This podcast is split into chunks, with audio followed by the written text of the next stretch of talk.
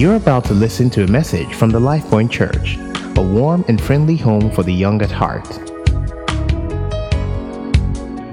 Hi, good evening, everyone. Praise God.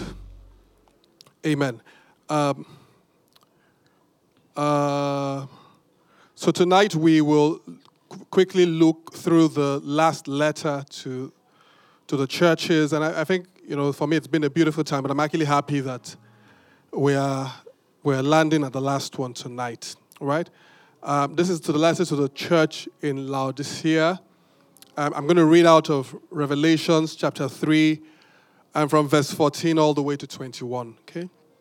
Um, trusting that God will speak to our hearts today. I'm very keen that we spend a bit of time praying afterwards. Um, and one thing that I'll ask is that even as we uh, teach and as we share today, that even as God lays things in your heart, that you can actually just write prayer points down and things that you would like to pray about, okay? Um, so I'll reach your hearing, and then after that, you know, been our culture the last couple of weeks, on the midweek, someone will come and share uh, for about seven, ten minutes, and then I'll come up and just round up. All right, so Revelations 3 14 to 21. And to the angel of the church of the Laodiceans say, Right, these things say the Amen, the faithful and true witness, the beginning of the creation of God. I know your works, that you are neither cold or hot. I could wish that you were cold or hot. So then, because you are lukewarm and neither cold nor hot, I will vomit you out of my mouth. Because you say, I am rich, have become wealthy, and have need for nothing, but do not know that you are wretched, miserable, poor, blind, and naked.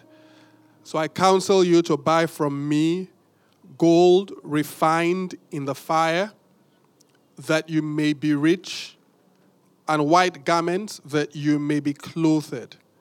That the shame of your nakedness may not be revealed, and anoint your eyes with eye salve, that you may see.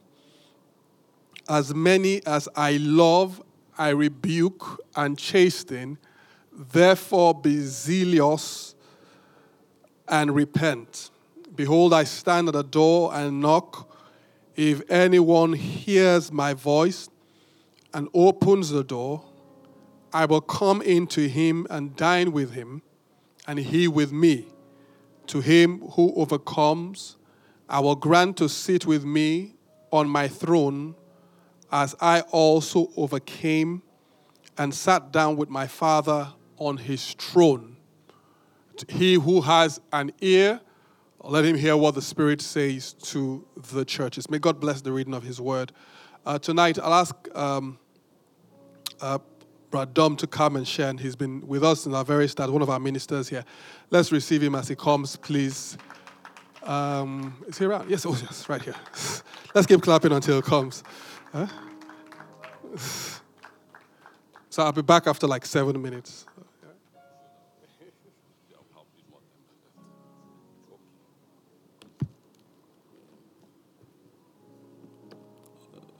Uh, Good evening, church. The, the last time I was here, um, I realized that I couldn't see the um, tap clearly. So I had to bring my magnifying glass so that I won't have the same experience. Okay, I think it's better. Okay. So, good evening. Thank you, uh, thank you, PI, for this opportunity. Um, I ask that the Holy Spirit would um, use me uh, any, any way and anyhow He wants to, so that His word would reach each and every one of us exactly where it matters most in Jesus' name. Okay, um, we'll be talking about Lao- Laodicea. Uh, my kids try to guide me on how to pronounce that name properly. I think I've still missed it, but take my own, Laodicea. Now, um, as like like Pierre, Pierre said, this this is the um, last of the seven churches. Um usually we'll hear that you leave the best for last, isn't it? Uh, uh, but, but not in this case. Laodicea is not the best of the, of the churches. Um, uh, the, in fact, it's actually one of the, one of the, one of the worst. Um, the, if I remember clearly, let me check my notes now. I remember that um, Smyrna and uh, Philadelphia got those are the, the best churches because they got commendation. Um, uh, Pergamum, Ephesus, and Thyatira got uh, mixed, mixed, mixed uh, review, but Sardis and Laodicea got letters of condemnation, so they were not happy. But let me just quickly give you a little bit of background, um, because uh, as we go through the uh, verses, I will try and spend about maybe a minute on per verse. That will help me um, work with time. The, the, background would help us to um, link the, the message to the, um, to the church. Because what I've, what I've noticed is that uh, the words try to um, show them what happens around them so that they could easily relate to it. All right? Laodicea itself is, uh, is in the, well, from uh, the history books, it's somewhere where you have, where we have Turkey now.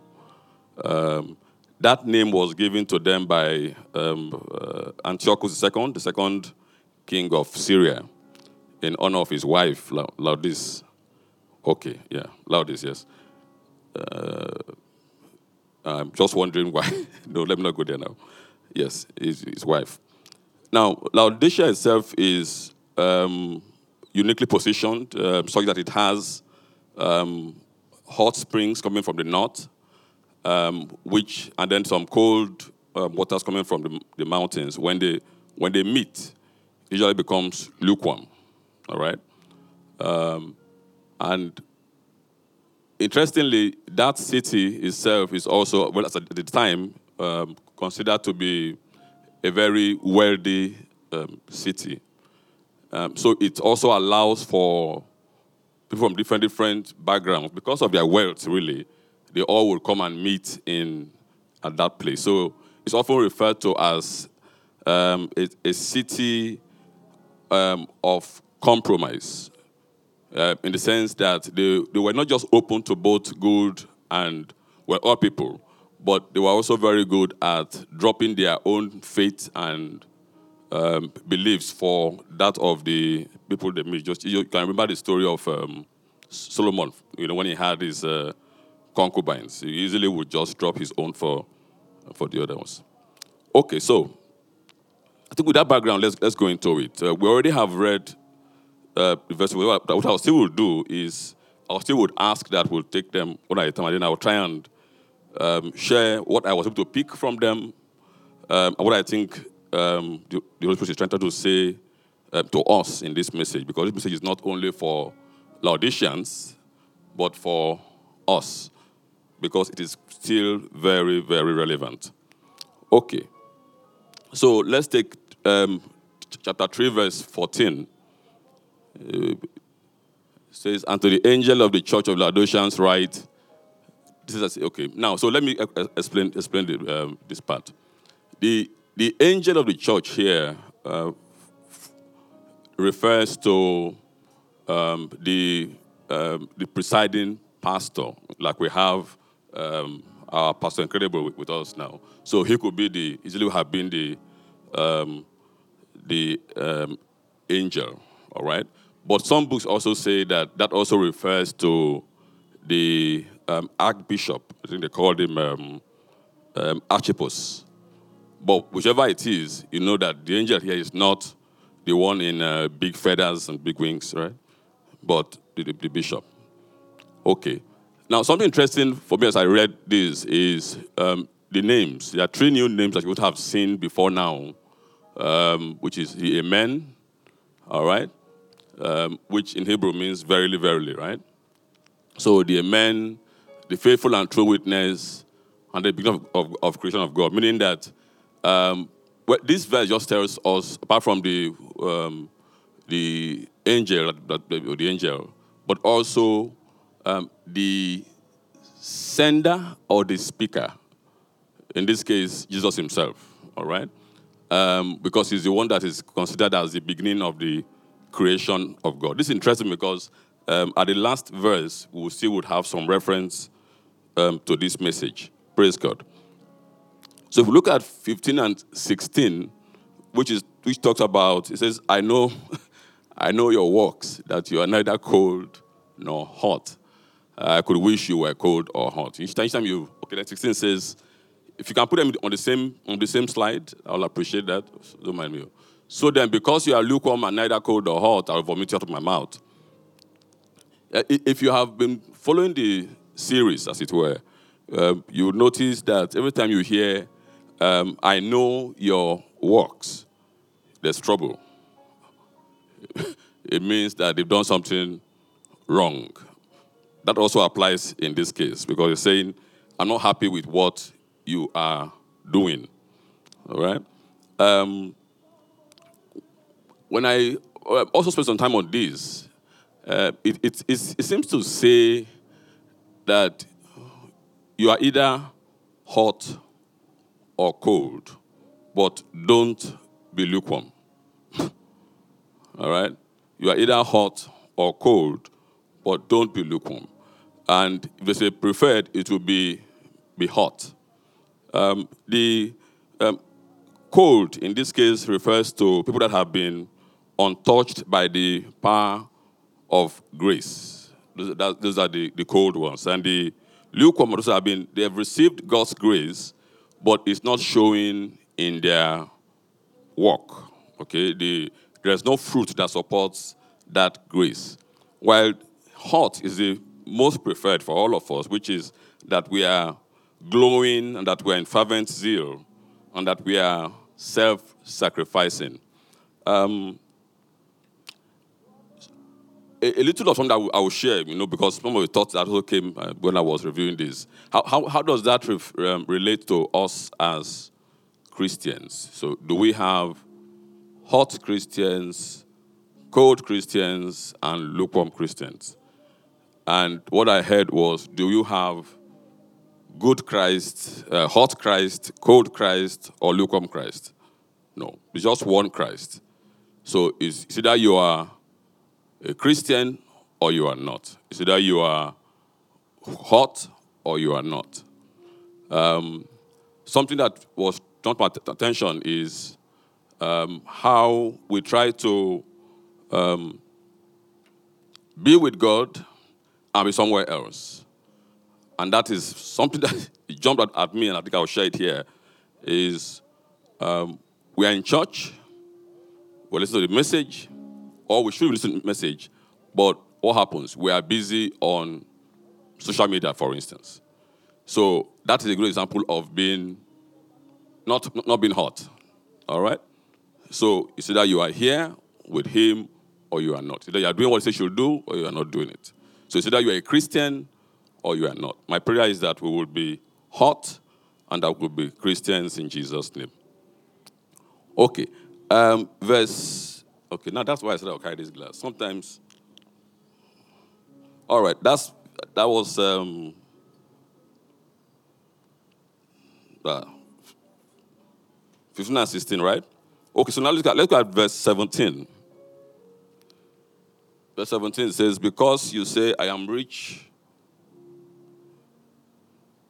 uh, have become wealthy, and have need of nothing, and do not know that you are wretched, miserable, poor, blind, and, naked. Very, very interesting one. Um, what I, but my notes here I said, now that city itself, like I've said earlier, is very rich. They are, they are wealthy. Okay, um, properly positioned. What we're able to do, they are indeed wealthy. Um, it doesn't say that wealth is bad, but what it suggests is that um,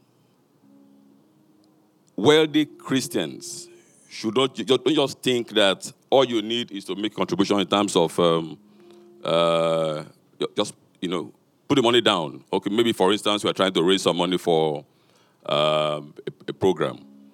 Uh, don't just okay I have I have done my contribution to bring bring the money and then that's all. No, um, what God God expects it to be more from us than just the contributions financially. In fact, what He expects from us is the zeal. He wants us to um, uh, be committed to whatever cause that he wants us to um, uh, address.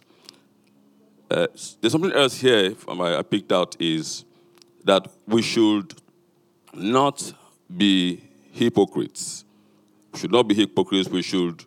Um, uh, we, we, said we should. Um, which okay, well, see, I think I'll leave that one out. I see PI is tying up, is distracting me now. okay, now let me go to verse 18. 18 says, I counsel you to buy of me um, gold tried in the fire, right? Uh, okay, that you may be rich, and white garments that you may be clothed, that the shame of your nakedness may not be revealed, and not your eyes with eyes so that you may see. Okay. Uh, something you should quickly note is remember when I, when I was discussing, talking about Laodicea, um, the white garment was picked from their environment. They are known for um, this black wool that they use in making their raiments. So usually their garments are usually black. But this verse is talking about um, white garments. So meaning drop your black garment, take the white one. Now the eyesight is something that is produced or manufactured in Laodicea. That city had um, this ointment that people that have eye problem are able to um, anoint their eyes and they can see. All right. Now, but note this part. It says, "Buy from me gold refined in that that you may be rich." Note that it says, "Buy gold that you may be rich." Not if you are rich, you can buy gold. All right. It says, "So buy from me gold that you may be rich. So meaning that you don't you don't have have the money. I, in fact, when I was going through that, I remembered um, a similar verse in Scripture, um, Isaiah 55, verse 1, talking about, um, says you buy uh, wine and milk without money, without price. So here it's actually saying, uh, just come. With nothing that you have, come. Come with that nothing, and I will make you rich. Um, don't say, okay, I need to have, I must have all the money before I go. No, no, no, no. Come the way you are, and He will make you rich. Praise God. Okay, there's going to be um, others, but I think I will just have to leave it uh, at this point. I'm, I'm sure we would have picked um, the last verses. Uh, PI will come and summarize, summarize them. Praise God.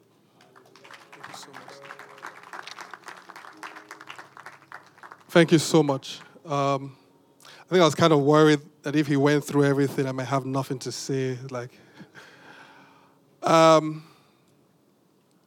tonight, uh, thank you so much, brother. I, tonight, I'm, uh, I am, as, as I prepared for this, I felt that it's easy to read this letter and get the impression that, you know, Jesus was really upset Uh, and I would start then, I guess, from uh, further down because he begins to say to the church, um, look, guys, this, it says, for as many as I love, so I think this is 19 or 20, I think. For as many as I love, I rebuke and chasten, therefore be zealous and repent. As many as I love, I rebuke and chasten. And says, therefore be zealous and repent. And it's just, so I want to say that first before we continue so that um, we, we understand that sometimes when God speaks to us in love, he, he is not, um, he's what, what you hear from God in love sometimes can be a rebuke. All right? And we must be willing to be comfortable with God who corrects us and who also says, Well done, good and faithful servant. That's very important. Because otherwise, you, we then create for ourselves a version of God that is consistently and only, you know, affirming everything that we do. In fact, when he talks about scripture, he would say all scripture, God breathed, is useful for correction, for indoctrination. And so tonight, this conversation that he has with the church, in fact, at one point he says, Let me counsel you. And, and I, so because it's easy to see the brokenness of this church, it's easy to see their confusion. It's easy for you to just shake their head and go, oh my goodness. It's just total rubbish people. Can you imagine? But that is not how Jesus you know, necessarily sees them. So he's bold enough to say this needs to be fixed, but he's also bold enough to love them in spite of that and during that. Uh, last Sunday, if you were here, we had a conversation about um, the Pentecostal church. And, you know, as Bradom shared earlier about being hot, one thing that is interesting how it kind of aligns because we didn't plan the Sundays and the Wednesdays. One thing that is big for me as a prayer for us as a church is that we will constantly carry the fire of the Holy Spirit. That we would not leave, that we would not be content with that brand of Christianity that dodges the Holy Spirit that is just Christian enough for you to be Christian, but doesn't fully embrace everything that God is doing. So Jesus says, Do not to the disciples, don't head, don't set out yet. Wait for me, right? And it says, when the Holy Spirit comes, things will change. So tonight, I just want to remind us that we we have a responsibility to invest in being hot. I know normally when they say to a lady that you're very hot, you know, it means that you are very pretty ish, right? I don't know if they say guys are hot. But, sorry? the man's not hot, yes, I know. But, but, I, but I sense, and, and tonight as we talk, it's, I'm going to go to Isaiah 55, where God begins to say, Look, there's a way I think of things that is different from how people, men, think of things. The day we come to that place where we are comfortable to understand that there are two different ways that God thinks and way men will typically think, um, it makes it easy to understand why God says certain things. And, and so tonight we'll be asking Him for perspective we'll be asking him for perspective.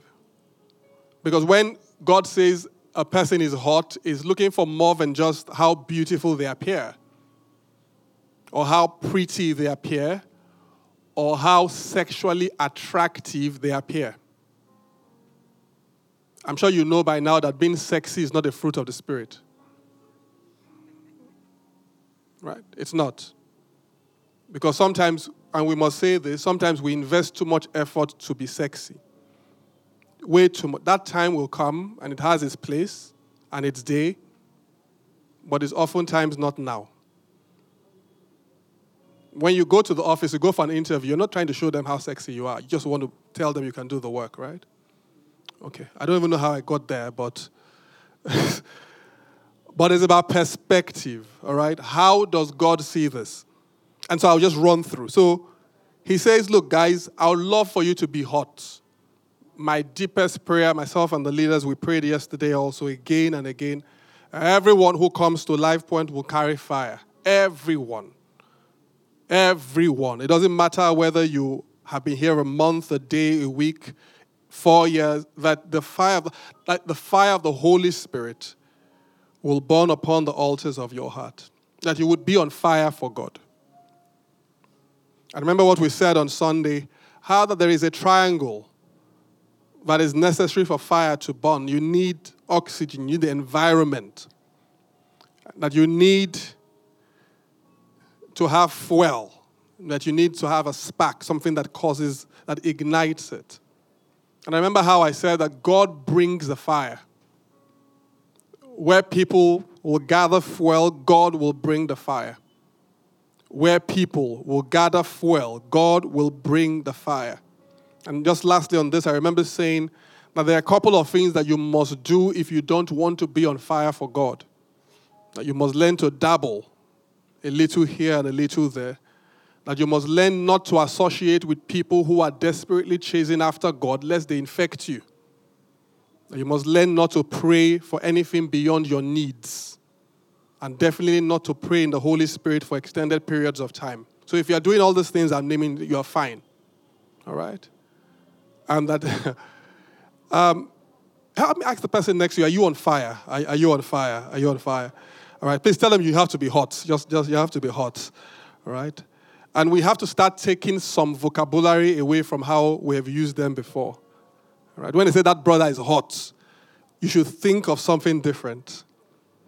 But I move to the next verse, and he says, Because you say, I am rich, have become wealthy, and have no need, I have need for nothing. It says, But you do not know that you are wretched, miserable, poor, blind, and naked. It's a different in perspective, guys. Tonight, I sense that as we pray, that we must constantly ask the Holy Spirit, How do you see this? It's a different in perspective. Because if the guys say they are rich and have become wealthy, it must be that there's something in the bank. This isn't just a positive confession. These guys have made some money. Maybe like you, they have 5 million naira in savings. Or maybe they have just $100,000 somewhere. but it's different in perspective because he says, guys, the way I look at you, and don't forget, I love you. He says, You're wretched, you are miserable, you are poor, you are blind, and you are naked. He says, So I counsel you to buy from me gold refined in the fire that you may be rich. God wants us to be rich. He does. He does. He wants us to be rich. It's interesting when you read that scripture that I remember Apostle Peter in 1 Peter 1, verses 6 to 7, talking about our faith. He's talking about how we deal with challenges and how we operate. He says, In this you greatly rejoice, though now for a little while, if need be, you have been grieved by various trials that the genuineness of your faith, being much more precious than gold that perishes, it says, though it is tested by fire, may be found to praise, honor, and glory at the revelation of Jesus Christ. You're going to hold that scripture there for me. It's a matter of perspective. Because if I ask you how wealthy you are, sometimes the first thing your mind goes to is how much you have in the bank. Is how much you have in savings.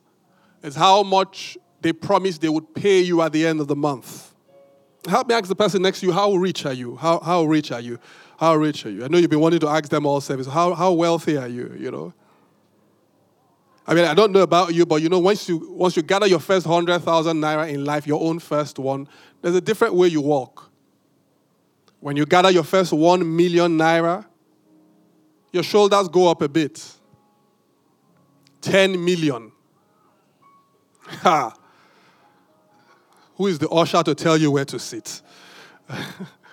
and of course, you can never come to church early anymore. That's for poor people. 100 million, you can buy your own church, right? You don't, you don't even need to go to church late. 100 million, I mean, 100 million, you need a, you're wealthy, right? You're really rich. it's a matter of perspective. The servant says to his, the prophet, he says, We're finished. There's an army around us the guy says, Look, the prophet says to him, He says, Don't worry. And he says, Lord, would you open his eyes? And God opens his eyes, he sees around them the army of God. It's a matter of perspective. Here, Peter says that there is something we do not treat as if it has value. Multimedia, please, can you please put the scripture back on? Thank you. He says, Your faith is more precious. I'm going to read that the genuineness of your faith being much more precious than gold. The genuineness of your faith being much more precious than gold that perishes, though it is tested by fire, may be found to praise, honor, and glory at the revelation of Jesus Christ. Jesus says, Buy gold refined in fire. Christians should not fear fire. Christians should not fear fire.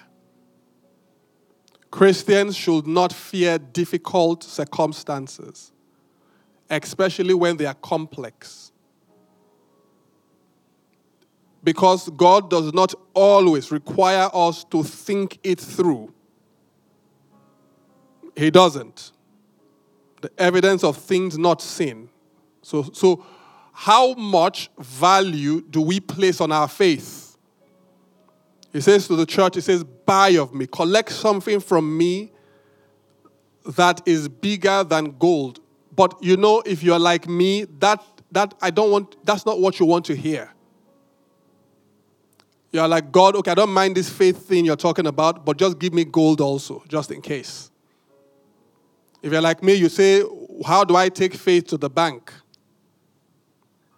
How can I post faith on Instagram? I mean, I can post a Range Rover or uh, a G Wagon with red letter seats on Instagram and say, To God be the glory, but how do I post my faith? When people are booking tickets to, for this December and they're booking first class ticket, how do I use my faith to book a first class ticket? Peter says, The genuineness of your faith, it has much more value than gold. And he says, interestingly, you put your faith, he says that genuineness, it comes through in the midst of fire. Tell you what, I don't like fire. I don't. In, in that sense, it's because you're like, God, I've come to you, you make all things perfect, all things work together for good.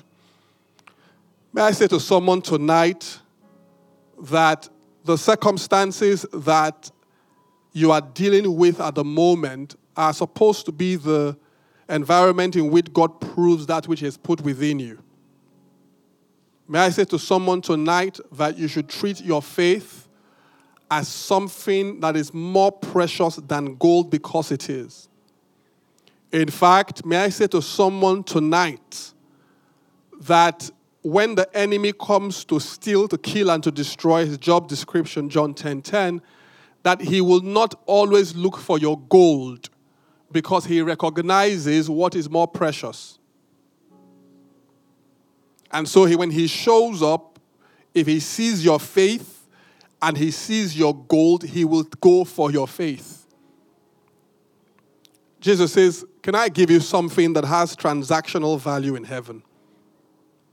Can I give you something that lasts beyond what men can describe? The Bible says to us, I think Romans chapter 4, begins to describe, it says, Abraham exhibited faith in God. And so, you know, there's a way you can become um, very enamored with trying to get wealth. And, and this is important. Wealth is good. But it, it then, you get to the place where you say, I do not need anything. Luke chapter 12, the man has worked hard, become wealthy, he says, My goodness, I've arrived. But Jesus says, perspective, guys. I, I think there is someone tonight who is here and you are feeling very poor. You are feeling very unsuccessful. You feel like a failure. A couple of months ago, I can't remember what series we were preaching, and that argument happened in my head. I started hearing it in press that what if God already believes that you are succeeding?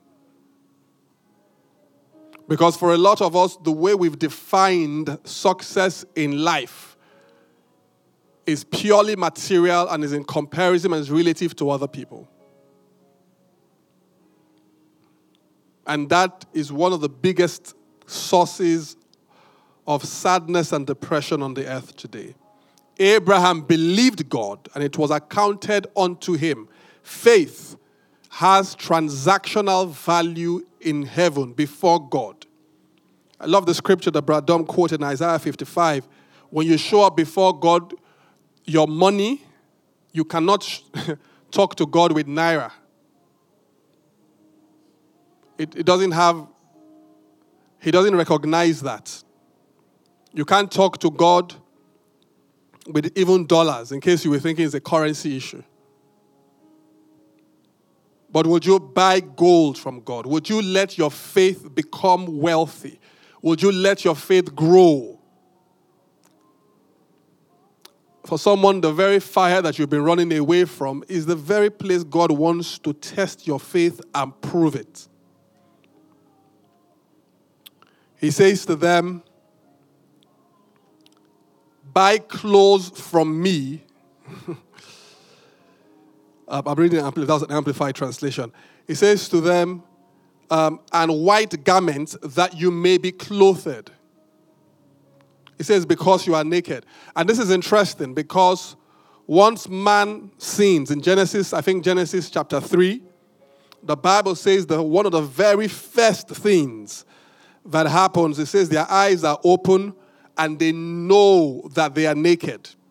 They quickly gather leaves together and make for themselves clothing. They hear the Lord coming in the cool of the evening, and the Bible says they hide themselves. When God begins to look for man, he says, Look, where are you? He says, I was afraid because I was naked and I hid myself. It's interesting, but even after man makes for himself, Adam Eve make for themselves uh, clothing from fig leaves, that they still know deep within them that they are naked and they still hide from God. There is no amount of money that sorts out that issue of human nakedness because you can buy clothes from all the favorite designers in the world and yet not have confidence to stand before God. I can't remember who it was who was sharing with me very recently and saying how that every time they want to pray, every time they want to stand before God, that there's such a huge feeling of guilt and condemnation. And it's very simple. Jesus says to them, You're still naked. He says, But would you let me clothe you with white garments? Would you let me clothe you with white garments. The, the, the message translation says, Buy your clothes from me. Clothes designed in heaven. I mean, we all, I mean, all of us don't, we all like to say we, you know, our clothes are imported clothes, right? Well, I don't know who your favorite designer is. You know, we are fashionable like Falabi, you have all this fancy designer clothes, but do you have clothing from God? What, what does that mean? What does that mean? In one place in Isaiah, it says that he would give unto us the garment of praise instead of the spirit of heaviness, that they may be called children of righteousness or trees of righteousness. In fact, in Isaiah 61, when you read verse 10, he would say there, in Isaiah chapter 61 and verse 10, I will greatly rejoice in the Lord. My soul shall be joyful in my God, for he has clothed me with the garments of salvation. He has, you're reading the Amplified now. Okay, message, okay, fine. He has outfitted me in a robe of righteousness. This acceptance of what Jesus did for us on the cross when it concerns the matter of righteousness is fundamental to our faith. Sometimes we're trying to drag people into a prayer life, but they're still in Genesis chapter 3. where every time they perceive or hear of the presence of God, they feel unworthy. Every time. You know, sometimes when you go to a wedding, you know who is the family. You know, you can already tell. They are all wearing green. All the, I don't know what colors, you know, all these mystery colors baby pink, muscular yellow, you know, all sorts of nice. And you know who is the groom, who is the bride's family. You know who came with the groom, who ushers on one side. They all have their uniforms. What is heaven's aso ebi? Yeah, that it is the garment of righteousness. And I, I worry that too many times, too many people are quick to take that off. Who told you you were naked? And Jesus says to them, Get, let, me, let me clothe you. Let me supply you with a covering. Let me dress you up. For someone, that is the reason why you are not praying. That's the reason why we're not praying. Because when we stand before God, we show up there naked. Second Corinthians 5 17, I think. If any man is in Christ, is a new creature. All things are passed away and all things are become new. And all things are of God. I think 18, who's reconciled us unto himself through Christ Jesus and has given us the ministry of reconciliation. You go all the way to 21, verse 21. It says that um, uh, verse 21 says that he that knew no sin, for he made him who knew no sin to be sin for us that we might become the righteousness of God in Christ Jesus. Wealth cannot buy this, it's free. So Jesus says to them, Let me clothe you, that the shame of your nakedness may not be revealed and let me anoint your ears, your eyes with eye salve that you may see. I think that's a big prayer, guys. That we may see. I think that's a big prayer. And then he says to them, As many as I love, I rebuke and chasten. Therefore, be zealous and repent. That God will give us faith, that is faith that is more precious than gold. Faith is more, more than just things, but it is more precious than gold. That God will give us a covering.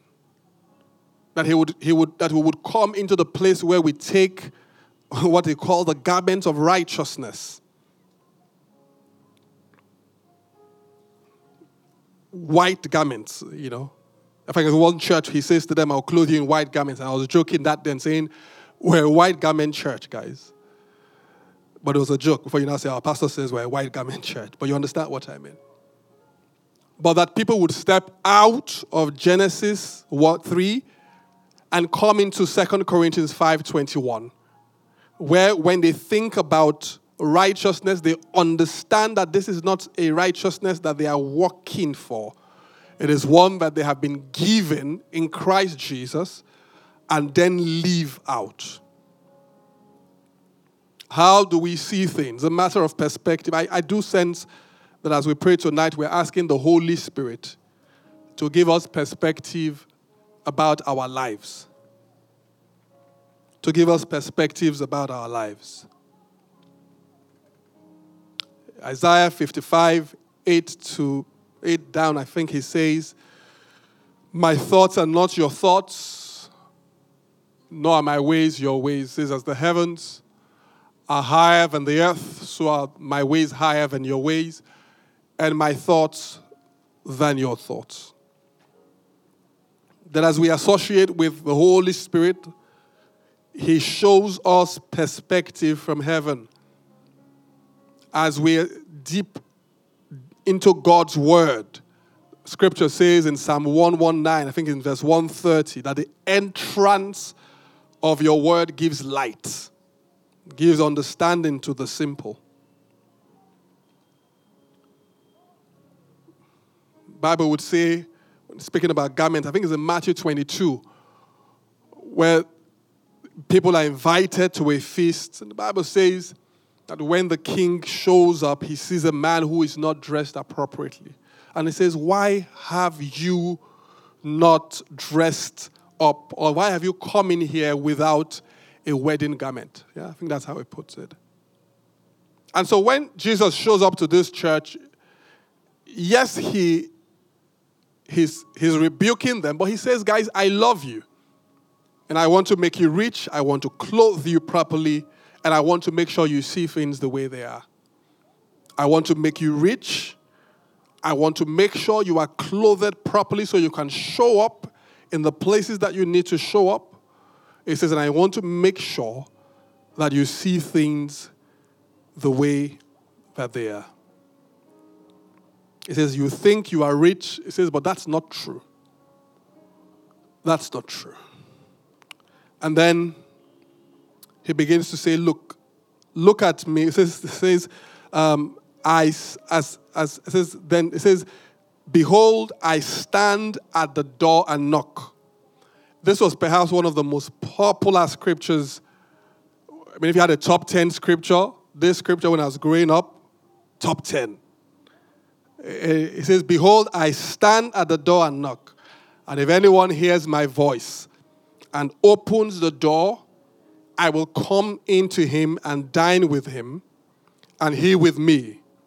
To he who overcomes, I will grant to sit with me on my throne, as I also overcame and sat down with my Father on his throne. And interestingly, we would typically use that scripture when we would speak about people who needed to get saved. And we would say to them, Jesus is knocking on the door. Open. And it was useful, and I think it's fair application to do that. But here he's talking to a church. And so people could enter the church, become saved, and yet be unwilling to open doors in their hearts to God. And it's interesting because when God comes into our life, He would walk room to room, room to room. And for someone, he, he, last year he visited the room of your finances. Ah, that was a tough year for you. Because he started asking you about all this money you were spending anyhow. Wig today, lipstick tomorrow. And then he, he, he and you guys, and he came in and communed, and that, but it seems like he's moved from that room. And sometimes as he steps out of one room, you're saying, Oh, Jesus, don't knock on that door yet. I wonder what door he's knocking on your heart about. For some of you, it's the anger door. Because we see your church face when you come, but you are a terror at work when you start to erupt like this, even people in the next office know that the, volca- the volcano has come. At home, no, they can't. They, they don't try you. And Jesus is he's knocking there. He's saying, The wrath of man does not work the righteousness. And you're like, God, I'm not, I'm not at home. Because you think, you know, you know, he knocked the last time for you, for someone's on your sexuality. Been knocking. You were hiding. The challenge is that he's been polite. Don't forget that he's the one who walks through doors normally. For someone, it's about the size of the dreams that you are carrying. Small. And God is he's trying to knock. He's like, Would you let me in? Let's this is not. He says, if you anyone hears my voice and opens the door, I will come into him and dine with him and he with me. Have you ever had someone knocking before and you didn't want to open the door for them? So you kept quiet for a while? Just kept quiet. And so some of you have kept quiet since before God. It's okay, you can come to church because when you come to church, there's noise. People are, even in the middle of prayer, people are praying. You know, people are praying. There's a conversation going on. God can't really, If he starts to say anything you don't really like, Ashola, how are you? You kind of you know how to distract yourself. But that prayer when you are by yourself, all 12 midnight, all the generators have gone off, nobody's texting you anymore. you don't even risk it. You don't show up. Because you don't want God to knock. He says, if anyone hears my voice. So it means that as he knocks, he's also calling. This I'll say and we'll pray, but the Bible would say, I think it's in Hebrews chapter 3, yeah, I think. And he says, if, if you hear his voice, do not harden your hearts. That, that is a big deal for me because those who know me know I like to control things, right? I like to, when I say control, just arrange things. I like my things. I my kids will tell you that when I come, I know where, I know if you moved anything from my room.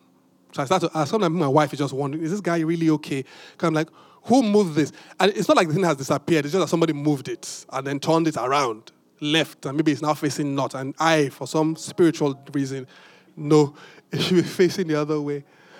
So if it's something like that, you know, I'm very particular. Imagine when I then hear God doing Idris. and I'm like, I'm not home. Oh. I'm not home. I'm already trying. I'm already pastoring. I'm in church. I don't, I don't, I'm not at home. I don't know what you want to do again. So for me, it's not easy. It's not the, it's not like every time I just hear God knocking, I just say, yes, yes, oh, here I am, send me. That's not true. Some days you dodge.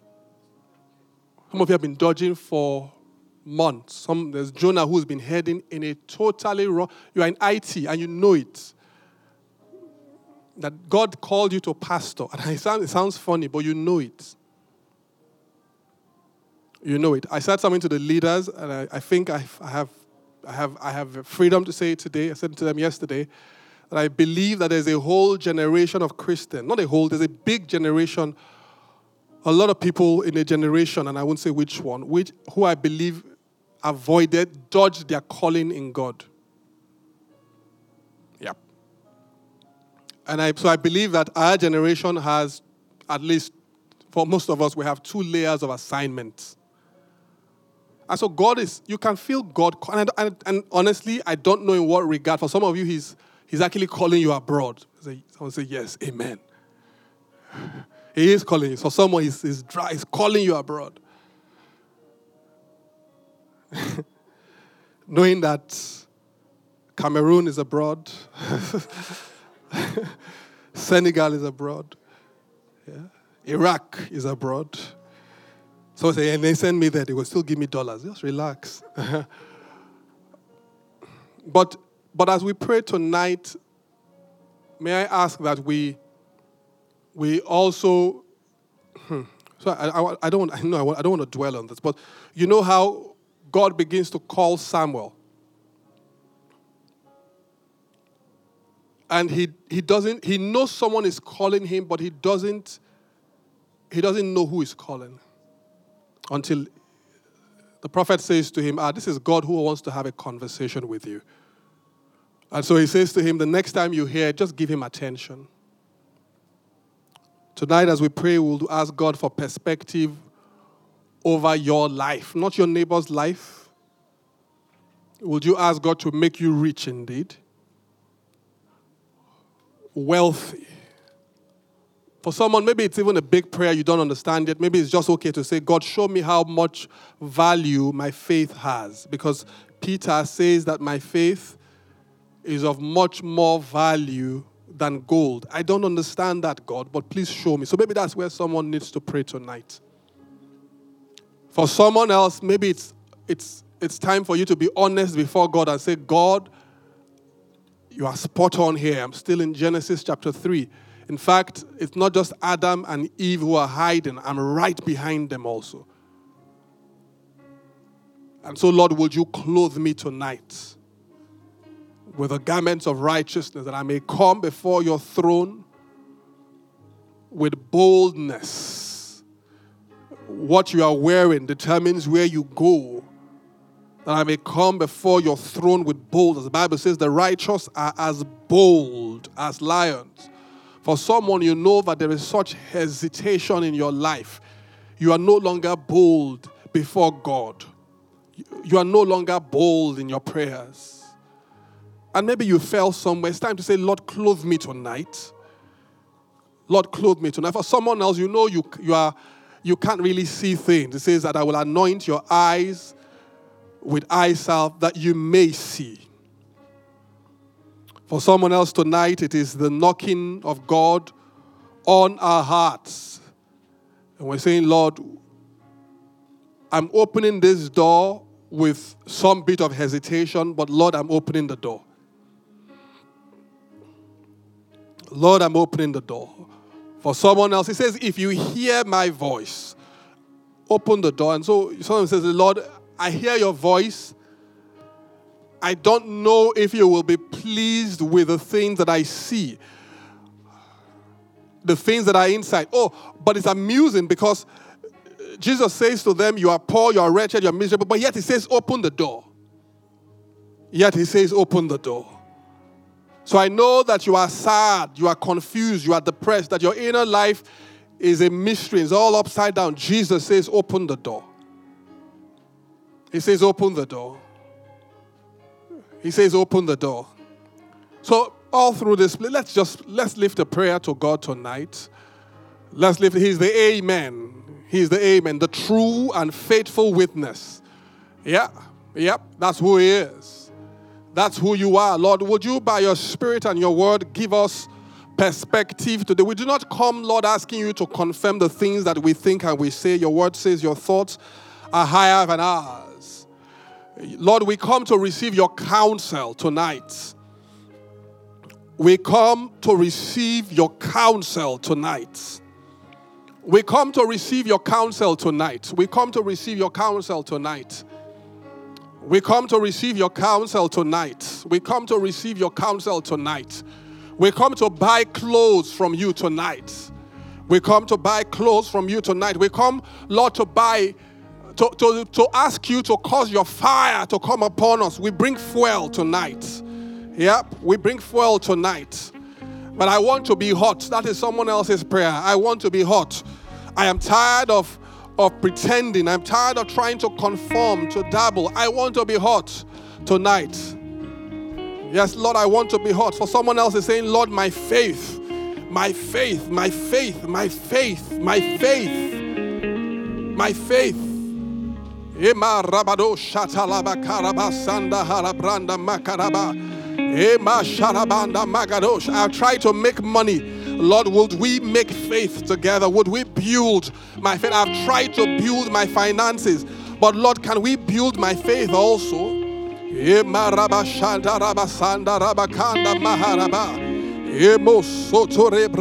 All around this place. May I ask that as God empowers you, as He as He embraces you tonight with His love, that may I ask that you pray. May I ask that you pray. Manda rabado shanda makalaba. For someone, your prayer tonight is an act of faith, is a signal of victory. For someone else, as you open your mouth to pray, you will start to speak in, the, in tongues. pramanda ragadosh sharabanda makalabaze paragadosh begaranda makalaba rabadosh Lord, counsel me. Lord, counsel me. Leharabanda magadosh. Someone is saying, Lord, concerning my career, counsel me. He says he will not judge by the seeing of the eyes or by the hearing of the ear. There is something beyond what eyes can see. Lord, show me. Maharaba sarabande garabosh. Someone is saying, Lord, make me rich. Make me rich. Matalaba shanda makalaba. Emanda makalaba sete lebosh. Emamba harabanda magalaba sherebas. Elebo sonto makalabarosh. Do we have a song we want to sing? Maharabas. Fill my life till all